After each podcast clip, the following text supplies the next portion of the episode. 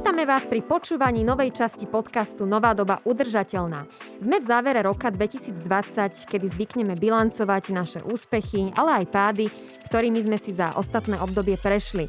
Tento rok celý svet zasiahla nečakaná skúška, pandémia koronavírusu, ktorá sa stala témou číslo 1. Snažíme sa pochopiť, prečo sa to stalo, snažíme sa nájsť spôsoby, ako nášho protivníka poraziť, no a samozrejme rátame obrovské straty, ktoré s pandémiou súvisia.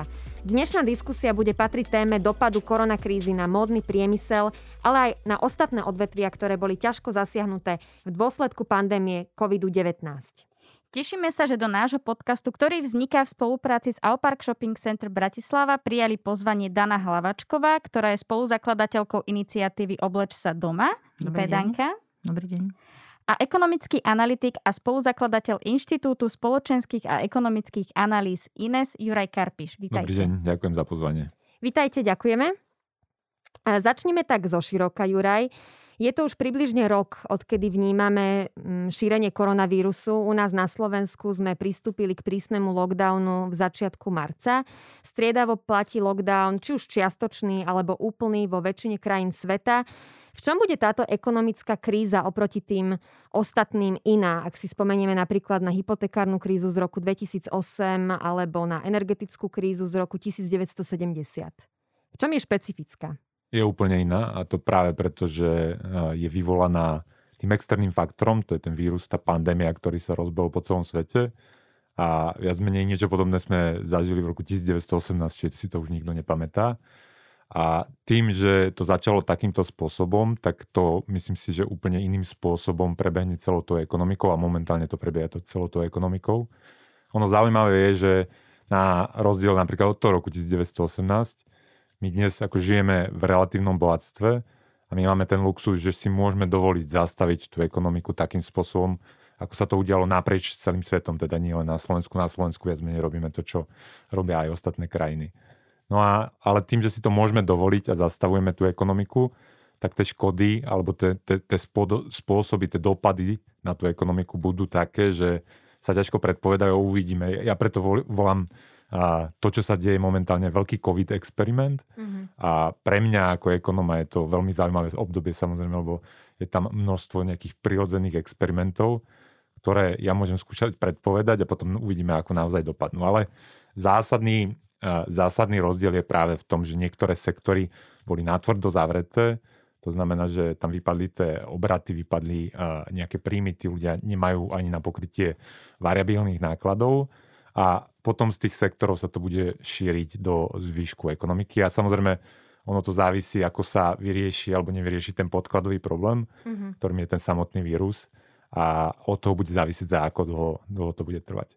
Ono na začiatku bol podľa mňa taký prehnaný optimizmus, ja si ešte pamätám, som sledoval aj nemecké médiá a tam sa hovorilo o mesiaci dvoch a mne to už vtedy prišlo a, také trochu naivné my dnes vieme, že to budú roky, že to nebudú mesiace. Roky, a, mm, čo sa budeme spametávať Že sa budeme vrácať, vrácať. Teraz pri tých mesiacoch to sa hovorilo, že taký, možno si to počuli, že V scenár. A ja som veril vo V scenár, lebo akože nejde o vojnu, neničíme kapitál, neničíme, mm-hmm. nezomiera množstvo, ako, samozrejme zomierajú ľudia, ale akože nezabíjajú sa mladí ľudia, produktívni ľudia. Čiže je to iné ako vojna. Čiže veril som v rýchly návrat, ale neveril som v mesačný návrat, ako naozaj som mal pocit, že to bude nádlhšie vzhľadom na to, že už je to po celom svete. A bohužiaľ momentálne to tak vyzerá, že už aj tí optimisti predpovedajú, že tá ekonomika by sa mala vrátiť niekde k stavu spred pandémie až v roku 2022, čo, čo bolo teda na začiatku tohto roku ešte nepredstaviteľné. A čo je ten V scenár, ak sa ešte môžem na toto opýtať? A aký je ten druhý scenár, eh, v ktorý ste vy zase neverili? Vescenár spočíva v tom, že síce teda dupneme na tú brzdu, že pozatvárame časti ekonomiky, nejakým spôsobom si poradíme s tým vírusom. A teraz tých spôsobov môže byť viac, že na jednej strane, že eh, ten vírus prebehne celou do populáciou a akože zoslabne, alebo nájdeme vakcínu, alebo nejakým spôsobom zmizne. No a toto riešenie ešte prebieha. Sami vieme, že teda bola oznámená vakcína pár dní dozadu. A antigeny predstavujú zmenu v paradigme vlastne k prístupu, teda antigenové testy k prístupu k tej celej pandémii. No ale ten raz spočíva v tom teda, že vyriešime a ako náhle vyriešime, otvoríme, tak sa to vráti rýchlo tam, kde to bolo predtým. Dokonca ešte to, tam bude taká super kompenzácia, že trošku rýchlejšie nabehneme, aby sme sa rýchlo vrátili na tú starú trajektóriu. Rýchlo ten, sa odpichneme od dna. Ten, my už ale dnes vieme, že napríklad ani ten V scenár nebude úplne mm-hmm. V, ale možno to bude dvojité V, lebo tá jarná vlna zbehla a viac menej nie len Slovensko, ale viacero krajín zanedbalo možnosť teda tej druhej vlny čo ináč dalo sa predpokladať na základu toho, čo sa dialo v roku 1918 tam najviac ľudí zomrelo práve v tej druhej vlne a boli tam myslím 4 alebo 5 vln podľa toho, aký odborník vám vykladá tú históriu. No ale my sme trošku zanedbali to leto, čiže naozaj ono to na jar padlo, v lete sa to začalo pomerne rýchlo a aj mňa to prekvapilo, ako rýchlo vrácať späť, teraz myslím tú ekonomiku. No ale vieme, že momentálne sme v tej, podľa mňa na Slovensku je to stále prvá vlna, v Európe v, druhej, v druhej vlne. Opäť sme zavreli, opäť sme zabrzdili, čiže mám pocit, že ten koniec roka teda nebude taký veselý ani v tej ekonomike. No ale dúfam, že teda začiatkom toho budúceho roka opäť zažijeme už ako keby nejaký návrat, že sa podarí tú situáciu stabilizovať, tú zdravotnú situáciu a tá ekonomika potom sa môže opätovne, mm-hmm. opätovne rozbehnúť. Poďme si ešte v krátkosti povedať, ktoré odvetvia boli najviac zasiahnuté a prečo tak samozrejme všetkých ľudí napadne rovno to, čo je zavreté. Čiže sú to tie reštaurácie, fitness centra a malý obchod. Tak ako keď zavrete natvrdo ľudí doma, oni nemôžu chodiť nakupovať, tak všetky tie sektory, ktoré boli závislé na tom, že ten človek ide von a míňa tie peniaze, kupuje si tie veci, akože ide sa nájsť von, a nejaká zábava, eventy, všetko, tak tieto boli najviac zasiahnuté. No ale potom sú to aj v, v druhej linii rôzne sektory, ktoré dodávali práve akože týmto sektorom, ktorí boli natvrdo zavreté. Je to napríklad, sú to aj pohodné hmoty, že, že videli mm. sme, že teda ľudia samozrejme jeden zo spôsobov boja s tou pandémiou, s tým vírusom je obmedzenie mobility ľudí a obmedzenie mobility ľudí znamená teda napríklad aj menšia spotreba tých pohodných mod, menej ľudia používajú tá auta, všetky tie veci naviazané na toto. Ďalej sú to letecký priemysel, ten akože zažil úplne katastrofický prepad uh-huh. a, a teraz e, veľa ľudí čakalo, že ono sa to vráti v lete, ale nevracalo sa to tak, ako sme všetci očakávali. A tam by som typoval, že návrat na tie akože letové hodiny spred tej krízy môže trvať trošku dlhšie práve aj vzhľadom na to, že tí ľudia ako keby budú mať obavy teraz či opodstatnené alebo neopodstatnené, to ukáže budúcnosť, ale trošku podľa mňa obmedzia aj toto, taký, takýto druh správania.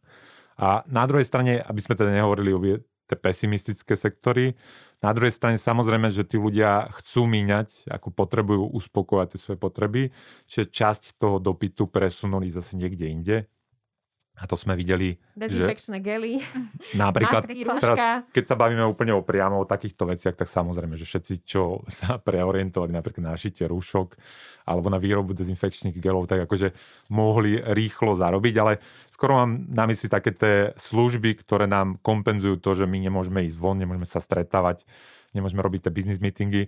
Čiže napríklad Zoom, to je spoločnosť, mm-hmm. akože, ktorá za, za, zažila obrovský rast vzhľadom na to, že akože tie biznisy sa musia robiť a teraz sa robili práve za pomoci aj tohto softveru, ale viac menej celý digitál, že všetky tie veľké firmy ako Facebook, všetky firmy, všetky digitálne platformy, ktoré nám umožňujú žiť komunitný život bez toho, že by sme sa museli osobne stretávať, tak zažili ako boom a ich to, ich to podporilo. Už sa očakávalo samozrejme dlhšie, že kríza príde a boli predikcie aj začiatkom to minulého roka, v priebehu minulého roka už sa tak čakalo, že kedy to príde. Prišlo to tak nečakane, že presne tento faktor. A, a v mnohom vlastne tie podniky, ktoré, ktoré zostali pozastavené alebo zostali stáť alebo robia čo môžu, tak eh, hľadajú teda možnosti. Existujú nejaké predikcie napríklad na, na ďalší rok, ako by sme mohli fungovať v takomto nejakom režime, pretože Máme tu vždy nejaké čiastočné uvoľnenie, potom máme zasa lockdown, potom máme opäť nejaké čiastočné uvoľnenie a zasa lockdown. A táto situácia sa pravdepodobne bude opakovať, takže dá sa nejako predikovať budúci rok, ako možno bude reagovať tá ekonomika, ako sa bude vyvíjať? Ja by som sa ešte vrátil na začiatok tej otázky, že to je dobrý postreh, že naozaj ľudia ako keby očakávali krízu už pred tou pandémiou a teraz oni mali na to dôvody, lebo oni cítili, že tej ekonomike sa nedarilo až tak už pred tou pandémiou. Teraz ono to je už takmer zabudnuté, ale koncom roka 2019 eh, talianská a nemecká, francúzska ekonomika sa dostávali už do recesie. Čiže ľudia cítili to ekonomické spomalenie a potom prišla ešte pandémia A mňa to vedie k tomu, že ja som teda opatrný ohľadom tých úplne optimistických scenárov. Ja mám pocit, že namiesto toho väčka alebo dvojitého väčka môže byť niečo, čo bude nižšie, ako bolo pred tou pandémiou na dlhšiu dobu, že ak tam sú nejaké škody, ktoré sa musia vyriešiť v tej ekonomike. Ale po, po, po, poďme sa pozrieť teda na, na tie predikcie do budúceho roku. Samozrejme, neverte ani mne, neverte nikomu, kto hovorí predikcie. Veríme. Lebo, lebo momentálne, akože to sa nedá predikovať, že všetci sme boli spokojní, šťastní cez to leto a zrazu čo sa stalo, prišla tá druhá vlna.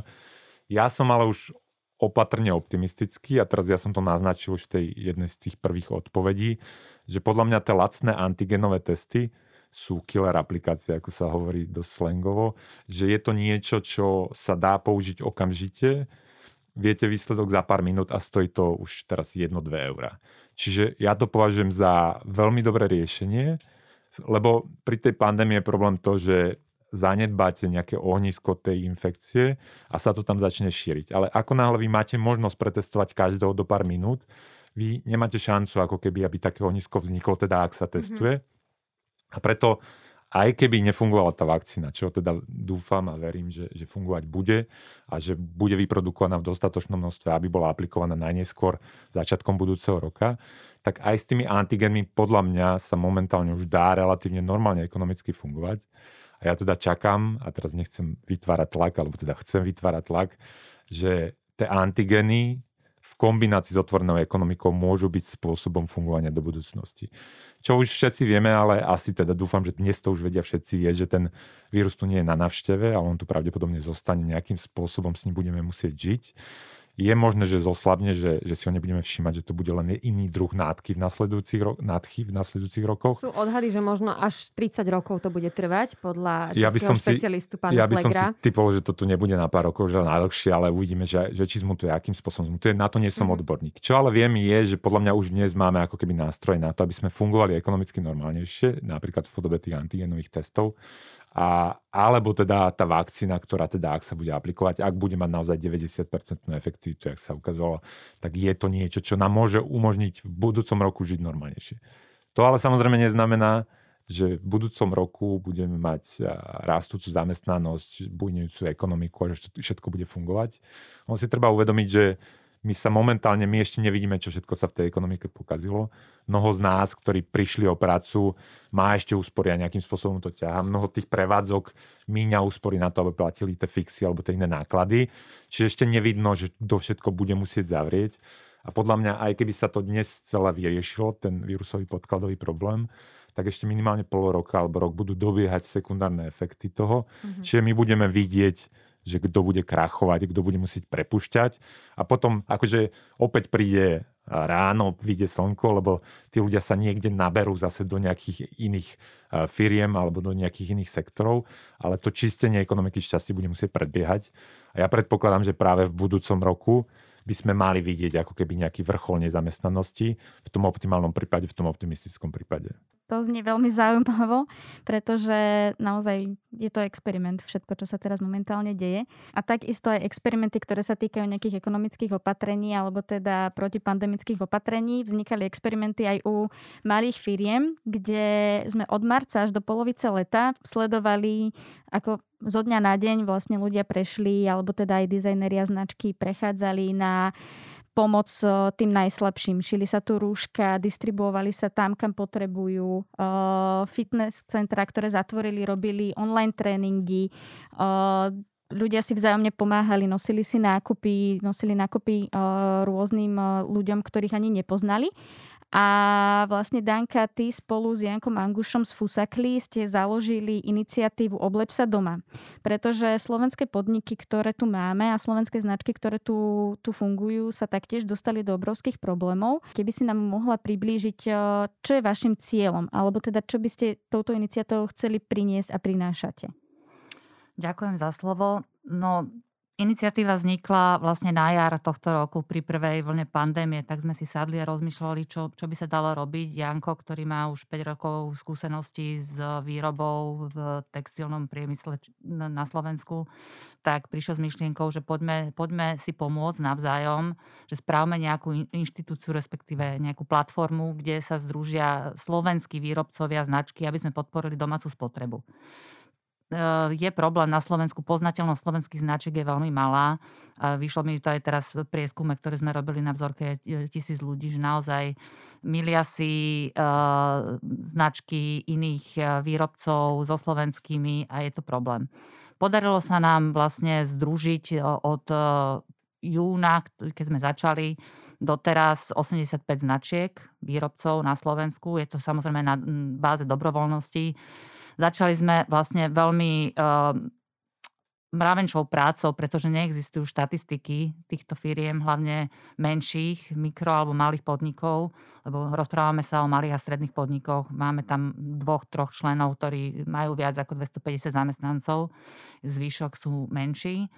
No a vlastne ambíciou je na jednej strane združiť týchto výrobcov a bojovať za ich práva, pomáhať im v nejakom ekonomickom progrese a na druhej strane e, spotrebiteľ, konečnému spotrebiteľovi ukázať, že toto sú značky, ktoré sa vyrábajú doma, sú zaručene slovenské.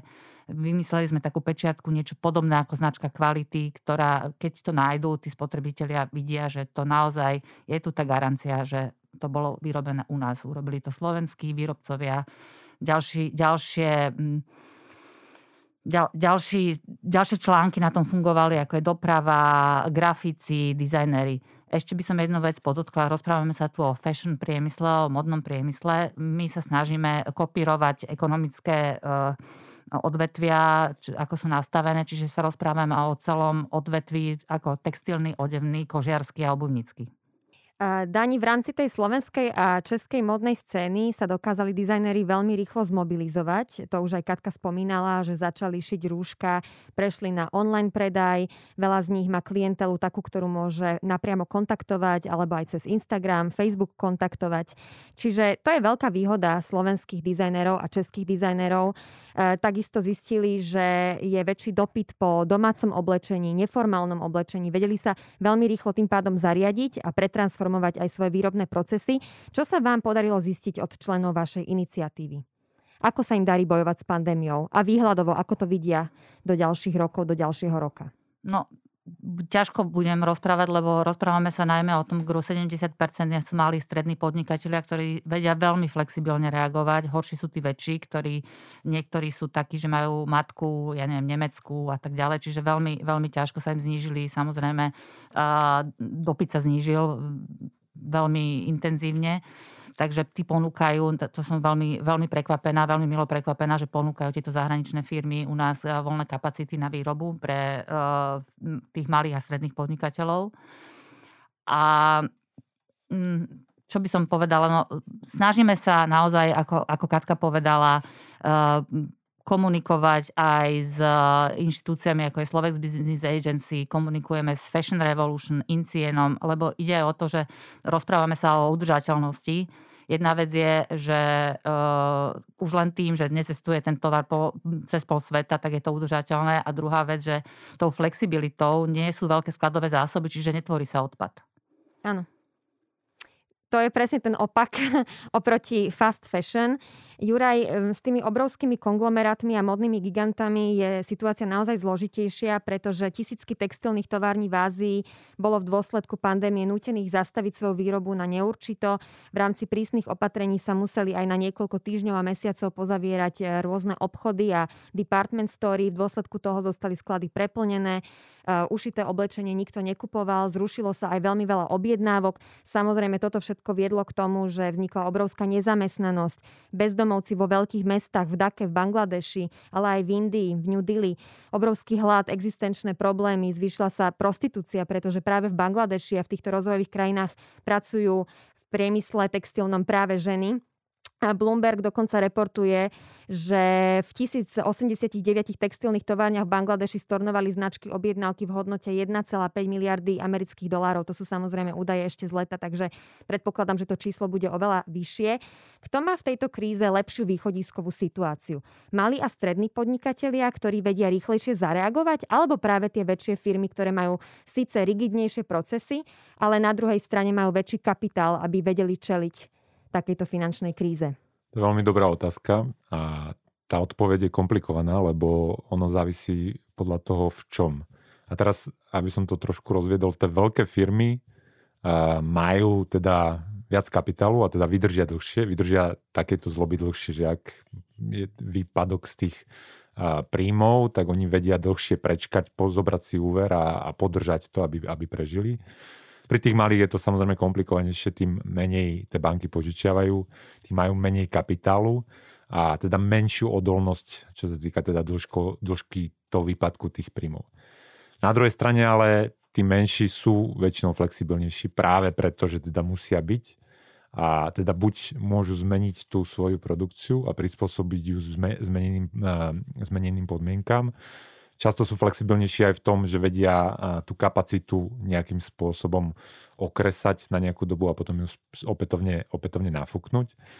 A potom sú flexibilnejší v tom, že, že sa vedia úplne pretransformovať, že vedia teda úplne pivotnúť a, a ísť do, do nejakého, nejakého iného sektora. Čo ale ja mám pocit je, že viac sa bojím momentálne o tých malých a podľa mňa ich to bude viac bolieť.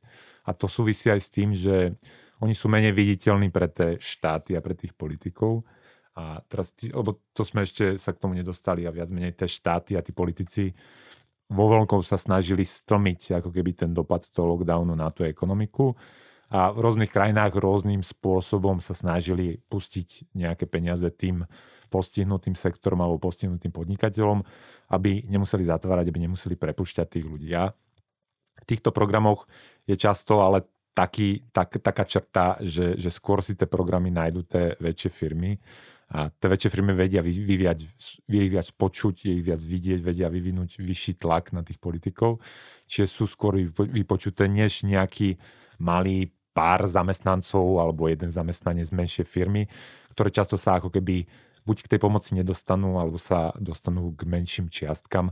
A teraz či už je to, sú to úvery, alebo priama nejaká fiskálna pomoc. Čiže tá odpoveď je komplikovaná, ale myslím si, že viac budú trpieť práve tí malí, malí a strední podnikatelia. Je vlastne všetkým jasné, že z tejto krízy, ako bolo už viackrát povedané, sa budeme spamätávať veľmi dlho a nebude to, nebude to pár mesiacov, ale niekoľko rokov. A sú tu na druhej strane aj iné prognózy, ktoré sú potešujúce a nádejné. Renomovaná ekonomka a odborníčka na svetové trendy Lee Edelcourt vo svojom komentári uviedla, že koronavírus spôsobil karanténu konzumovania. To znamená, že sa konzumujú menej o, dovezené lacné veci z Číny alebo teda z tretich krajín a aktuálne dianie teda vytvára nové príležitosti na obnovu lokálnej výroby a produkcie. Danka, vnímaš rovnako to, že sa začína viac orientovať zákazník na Slovensku na to, čo je naozaj lokálne, čo je vyrobené či už na Slovensku, v Čechách alebo v Európe? No, ten vývoj, snažíme sa, vie nás viacero iniciatív, ktoré sa o to snažia. Aj dneska sa spúšťa jedna veľká iniciatíva Doma nakupujem, aby sa podporila domáca spotreba vo väčšom množstve pred Vianocami hlavne. Uh, vidíme ten trend, že v potravinách už to funguje pár rokov, že ľudia naozaj, že si pozerajú aj zloženie, aj kde to bolo vyrobené, kto to vyrobil. Čiže je to ľahká dohľadateľnosť vlastne toho zdroja. Uh, že vieme, vieme si na Slovensku predstaviť, ja neviem, nejakú farmu alebo, alebo výrobcu, vieme, kto to robí. A druhá vec je, že e, je, potrebujeme naozaj e, veľ, veľmi veľa edukácie ešte dať e, spotrebiteľom, že čo je vyrobené, prečo by to mali kupovať, lebo bohužiaľ, keď to zoberieme, ne, nežijeme len v Bratislavskej alebo Košickej bubline, ale žijeme na celom Slovensku a pre zvyšok Slovenska je veľmi dôležitá cena. A určite je rozdiel veľký oproti spotrebnému tovaru a potravinám, ano. ako domácemu dizajnu, kde sú tie ceny podstatne vyššie, ako keď sa rozprávame o nejakých rýchlych modných reťazcoch. Presne, žiaľ Bohu, ale zasa ja by som bola veľmi rada, keby sme sa vrátili naozaj na, do doby pred fast fashion od tých 80 rokov, kedy naozaj ľudia premyslene kupovali, čo si na seba oblečú, dajú, že to vydrží dlhšie a tak ďalej. Ale tiež majú uh, tú možnosť, že poznajú toho výrobcu veľakrát, že vedia, kto tam robí, či tam robí jeho strýko a tak ďalej. Čiže majú tú istotu toho vymožiteľnosti práva, dá sa povedať. Ako vieme si vybrať ten správny výrobok, ktorý je naozaj vyrobený na Slovensku? Čo je tá značka toho, že áno, toto nemá len nálepku vyrobené na Slovensku, ale naozaj to tu vzniklo? Tak my, žiaľ Bohu, koronakríza trošku tomu nepomohla, že nemôžeme toľko cestovať a našťovovať tie prevádzky. Máme ambíciu navštíviť naozaj všetky, všetky výrobné, e, výroby, ktorý, aby sme videli, ako sa to robí, nafotiť to. Naši, naši členovia majú za povinnosť nám posielať fotky aj z výroby, aby sme to videli, e, ako to funguje. Ehm, naozaj to treba navštíviť a vylúčiť členov, ktorí nevyrábajú tak, ako by mali, aby to bolo v súlade z toho. My sa plánujeme preklopiť na nejakú inštitúciu, ktorá už budeme, budeme mať nejakú silu voči aj štátnym um, úradom, orgánom a budeme vedieť um, za našich členov bojovať na, na iných, iných uh, úrovniach. úrovniach. Presne tak. A tým pádom vlastne aj participovať asi na nejakých riešeniach. Určite, určite áno, lebo to je, to je tá najdlhšia cesta, ale naši členovia veľmi uh, vítajú, že ako si hovorila aj ty Katka, ale jedno z že konečne niekto, lebo posledná organizácia, ktorá tu bola, zanikla v roku 2009. Uh-huh. Mhm. To je dosť Žiaľ Bohu, nikto, nikto nezastrešuje toto odvetvie a mám pocit, že na Slovensku sa vidí len automotív a ostatné ide bokom je to ťahuň ekonomiky. Ale tak bodaj by tá Ale v textilnom veľmoc... priemysle máme úžasnú tradíciu zase na druhej strane, keď sa rozprávame o topankárstvách e, v Partizánskom alebo o Janovi Neherovi, ktorý tiež sám pôsobil na Slovensku a mohli by sme spomenúť ďalších XY značiek, Makitu Prostejov, pletiarne Tatra Svit, takže tá tradícia tu je, treba ju len trošku obnoviť a, a možno um, presne dať ľuďom vedieť, že sme tu a že to oblečenie je kvalitné, nadčasové a že sa do toho oplatí investovať, pretože koniec koncov tak rastie aj náš hrubý domáci produkt, však keď si podporujeme vlastnú ekonomiku a vlastné produkty. Juraj.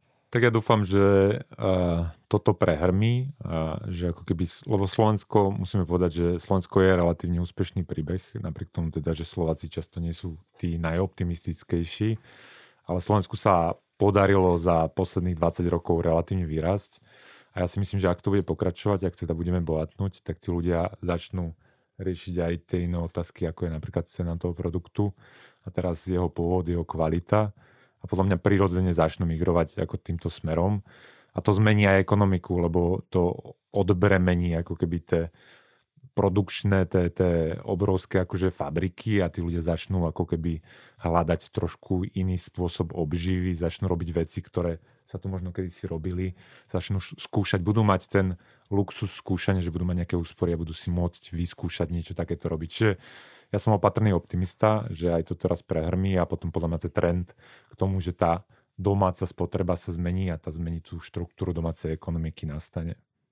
Takže si teda nejak myslíte, alebo teda dúfate to, že tento nútený reset, ktorý tu máme v našej spoločnosti, bude príležitosťou, ako vybudovať ekonomiku s novými hodnotami, s inovatívnymi prístupmi pre produkciu, distribúciu, spotrebu a prípadne transport a tak ďalej? Ono to určite predstavuje taký priestor pre reset a teraz myslím si, že nikto ho nechcel, že nikto nechcel dostať takýto reset a najmä teda tí najviac postihnutí podnikatelia, ale on už tu je a už nejakým spôsobom sa nedá odmyslieť. Ale takéto resety majú e, výhodu v tom, že na chvíľku tam platia ako keby iné ekonomické pravidla, na chvíľku sa celé tie trhy zatrasú a je možné robiť odvážne veci. Že, že to, že niekto musí predávať, znamená, že iný môže kúpiť lacno, že sa dá v krátkom pomerne čase zásadným spôsobom zmeniť tá ekonomika. A keď sa pozrieme na tie najúspešnejšie veľké dnes gigantické firmy, ono často vznikali práve v takýchto špeciálnych obdobiach, keď nebol ten konkurenčný tlak, keď nebol to štandardné prostredie, keď oni mohli využiť nejakú zásadnú novú situáciu, ísť do toho rizika a nakoniec to vyraz. Čiže ja to aj hovorím, že, že ono, my nezmeníme nič na tom, čo sa stalo. Čo môžeme ako keby ovplyvniť je ten prístup k tomu a teraz najlepšie ako keby obrana voči tým negatívnym dopadom je dívať sa okolo seba a pozerať sa, že kde vznikajú tie nové príležitosti, ktoré ešte nie sú obslúžené tými gigantami, tými veľkými podnikmi a ktoré predstavujú tá práve tá zmena, ten nový dopyt v tých, tých zmenených miestach predstavuje príležitosť pri tých podnikateľov. Čiže určite. Uvidíme ešte, zaujímavé bude sledovať, že do akej miery tá zmena správania tých ľudí bude trvalá. Ako som už spomínal, že podľa mňa budú o niečo menej mať tendenciu lietať napríklad, ale uvidíme napríklad, do akej miery tí ľudia, ktorí dnes pracujú z domu, budú sa ochotne vrácať do tej práce, čiže podľa mňa určite väčšina sa vráti, ale teda nejaká časť možno zostane a začne si iným spôsobom ten život nejak štrukturovať a to opäť predstavuje príležitosť pre rôznych iných podnikateľov. Napríklad veľké firmy začali riešiť kroky v zmysle, kedy zmenšujú kancelárske priestory, robia zo statických stolov obežné stoly, čiže človek, ktorý bol možno zvyknutý pred pandémiou, že prišiel do práce a mal tu na stôl, vie, že už ten stôl mať nebude a takýmto spôsobom znižujú kapacitu priestorov, ktoré potrebujú budeme vidieť, kde bude tá nová rovnováha, ale treba si uvedomiť, že, že množstvo ako z tých zabehnutých postupov, ako napríklad, že všetci teda musia byť v nejakom ofise a sedieť za tou stoličkou, lebo tam je šéf a tam má kanceláriu, aby keď vyšiel von, aby mal pocit, že pre ňo pracujú ľudia, sa už nemusí vrátiť do tej minulej rovnováhy, lebo už pre tou pandémiou, ako ja mám kamaráta, on vyvíjal také riešenie, že vlastne ako teleworkingu, že akože nejaká monitorovacia obrazovka, že vidíme sa všetci, ale pritom sme všetci kde si inde a mnoho nových druhov prác, ktoré dnes robíme, nevyžaduje fyzickú prítomnosť, nevyžaduje to, že ráno nástupím do tej MHDčky a zabijem hodinu svojho dňa. A to, že sme si to dnes vyskúšali takýmto spôsobom, možno tým zamestnávateľom, ale aj tým zamestnancom ukázalo, že sa to dá. A teraz samozrejme nie všetko. Ja, Ak ja nemáte úplne, doma malé deti, ja, samozrejme. Ja úplne, presne tak, ja úplne rozumiem, že ako s obmedzeniami, ale vždy ide o to len o ten marginálny postup, posun na hranici, že o trošku viac podľa mňa ľudí, ako to bude robiť takýmto spôsobom, ale to zmení akože koľko bude aut na ceste, kde sa bude jesť, aká, aký bude druh napríklad stráženie detí. Že akože keď viem, že jedinou prekažkou je to, že moje tri deti kričia za mnou alebo skákajú mi do toho zoomu, tak ako budem mať tendenciu si na tú dobu, ja neviem, zaobstarať niekoho, kto sa o ne postará. Čiže podľa mňa takéto zmeny nastanú, ale bude zaujímavé sledovať, že do akej miery budú trvalé. Jedna ešte zo zmien, ktorá podľa mňa prebehne šťastie, je návrat do regiónov. Že, že tie mestá ako keby vyhrávali vo veľkom v tej poslednej dobe a podľa mňa teraz trošku nejaká časť tých ľudí prehodnotí, že či tá náhodou ten región nie je lepšie, lepšie miesto pre život. A chalupa. Či nie je lepšie a, mesto pre život. A samozrejme, ale nebudú chcieť bývať život. na chalupe. Čiže akože, a opäť ja to považujem za pozitívny vývoj, lebo podľa mňa tie regióny im sa zíde zo pár bohatých a angažovaných ľudí, ktorí sa tam vrátia a ktorí opäť budú meniť tie miesta okolo seba, kde budú žiť a to, opäť, to sú pozitívne zmeny, ktoré podľa mňa šťastí prebenú. Pekne to bolo vidno na, na New Yorku, na Manhattane, že, že vlastne 20% populácie New Yorku ušla, ako keby vlastne po, po tej jari, čo sa tam stalo, ušla a stále sa nevrátili, akože vrátilo sa tam 10-15%. O čo bohatší, o to skôr ušli. Čiže akože podľa mňa aj tento trend šťastí prebenie. Samozrejme, že to neznamená, že mesta zaniknú alebo neviem čo nie, ale opäť len na hranici posun toho správania a to povedie k zmene aj tej ekonomiky, aj tej spoločnosti.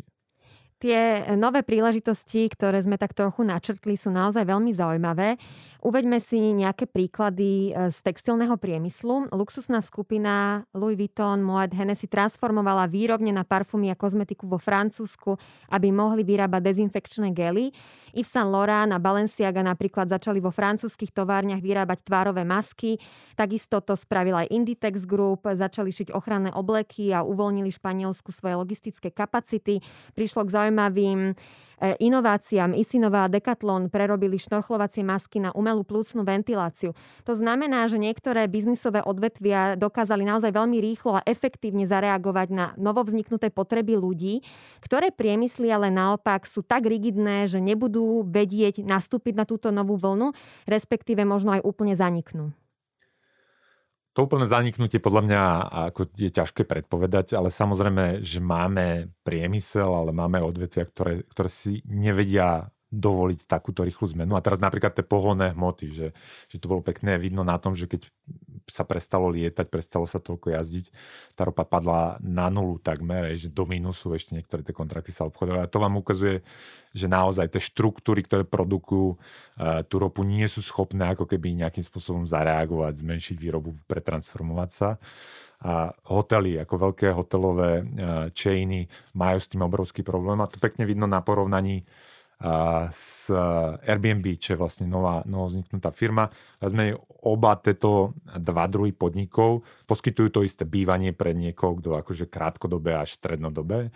Tie hotely sú niekde v súčasnosti 60% pod minulým rokom. Airbnb a viac menej robilo, že bolo nad minulým rokom, čiže 100, 110 alebo 115% bookingom bol, išlo cez nich.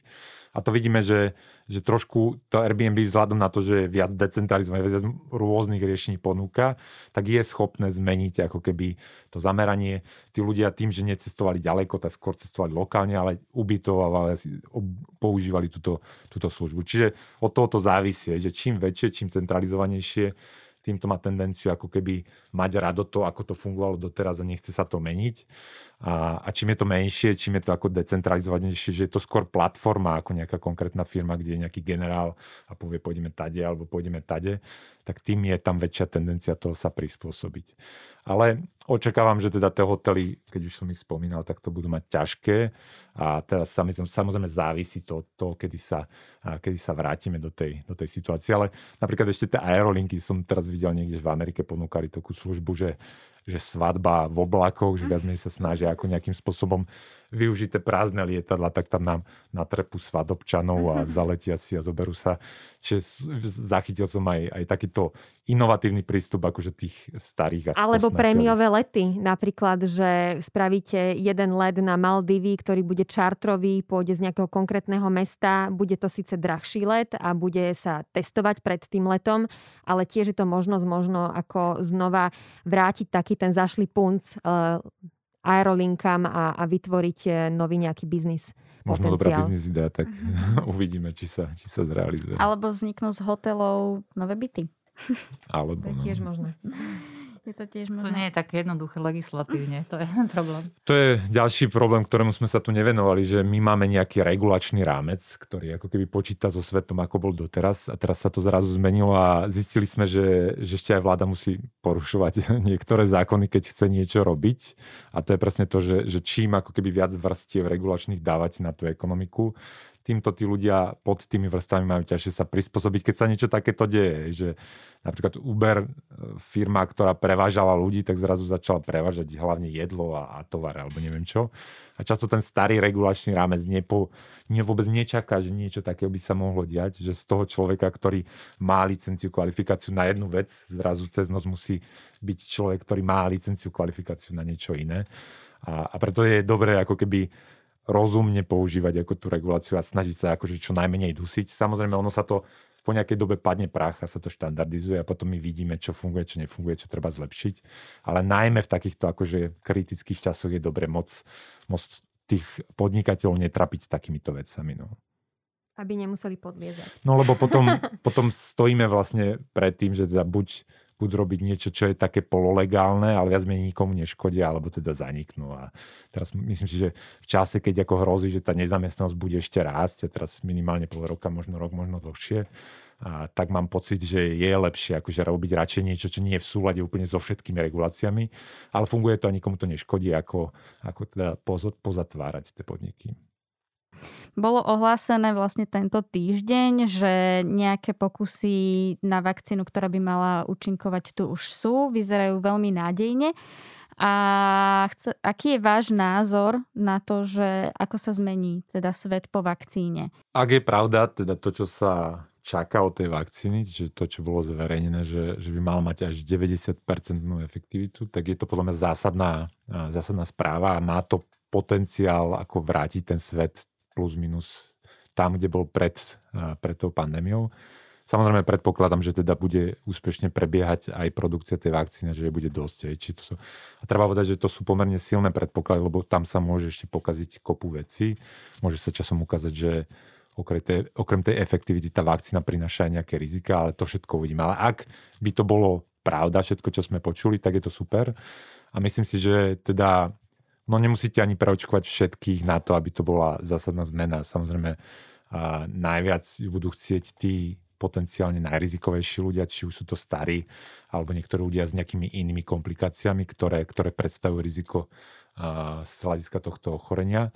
A podľa mňa je potom možné vrátiť sa k tomu svetu pred, pred, pred tou pandémiou pomerne, pomerne rýchlo. A ďalšia, ďalší faktor, ktorý je zaujímavý, je, že podľa mňa my sme nachystaní takýmto cvičením aj na tú ďalšiu pandémiu, lebo ono viac menej kopu ľudí čakalo, že nejaká takáto pandémia príde vzhľadom na ten prepojený globalizovaný svet, kde každý lieta po celom svete. A keď niekto chce nejaký akože pozitívny message z tohto, tak je, že na tú ďalšiu pandémiu, ktorá môže byť ako s nejakým horším vírusom, s nejakým smrteľnejším vírusom, budeme ako keby nachystaní. Čiže vakcína super a dúfam, že teda platí to, čo, to, čo bolo ohlásené. To je to pekné svetlo na konci tunela, ktoré ste teraz tak eh, poeticky zhrnuli. A naozaj je to určite dobré cvičenie pre nás, pretože sme tak trochu spíšneli ako ľudstvo a mysleli sme si, že sme nedotknutelní. Čo vás naučil tento rok 2020? Danka a potom Juraj. Mňa naučil to, že som sa preformátovala trošku naozaj v zmysle toho, že či ja osobne teda, e, či e, súrne potrebujem niektoré veci, ktoré som si myslela, že potrebujem a opak je pravdou. E, ja si myslím, že netreba v tom hľadať iba negatíva, treba hľadať tam pozitíva typu, že naozaj vzniku, vzniká tu obrovské množstvo super skvelých nápadov, lebo tieto, tieto mm, stiažené podmienky v ľuďoch e, naozaj, že musia rozmýšľať konečne. Zase viac, že sa nespoliehajú na to, že niečo funguje a ide to. Takže ja dúfam, že, že sa celý svet vráti v lepšom, e, na lepšiu cestu, čo sa týka spotreby, čo sa týka vzťahov, lebo to je, myslím, že sa teraz ukazuje ako tiež e, veľmi dôležitá vec, aby sme mali vzťahy v poriadku. A želám nám všetkým ľudstvu veľa šťastia, aby sme sa dali čo najviac z nás zaočkovať. Juraj, ako to vnímate? Ja by som to rozdiel možno na dve roviny, že na osobná a druhá o tom svete okolo. Že tá osobná, že tento rok bol také cvičenie v tom, ako človek neustále musí vyhodnocovať a premyšľať a meniť názor. Že tento rok 2020 je podľa mňa takým cvičiskom flexibility, a teraz myslím ten mentálnej, že a to, to vidíme, že niektorí ľudia to nie sú schopní, ale že je tu obrovská neistota, strašne málo vieme o tom, čo sa deje. A preto je neustále nutné ako keby vyhodnocovať to, čo sa deje a pozrieť sa na ten svoj ako keby názor a posunúť ho, ak teda nesúvisí s tým okolím.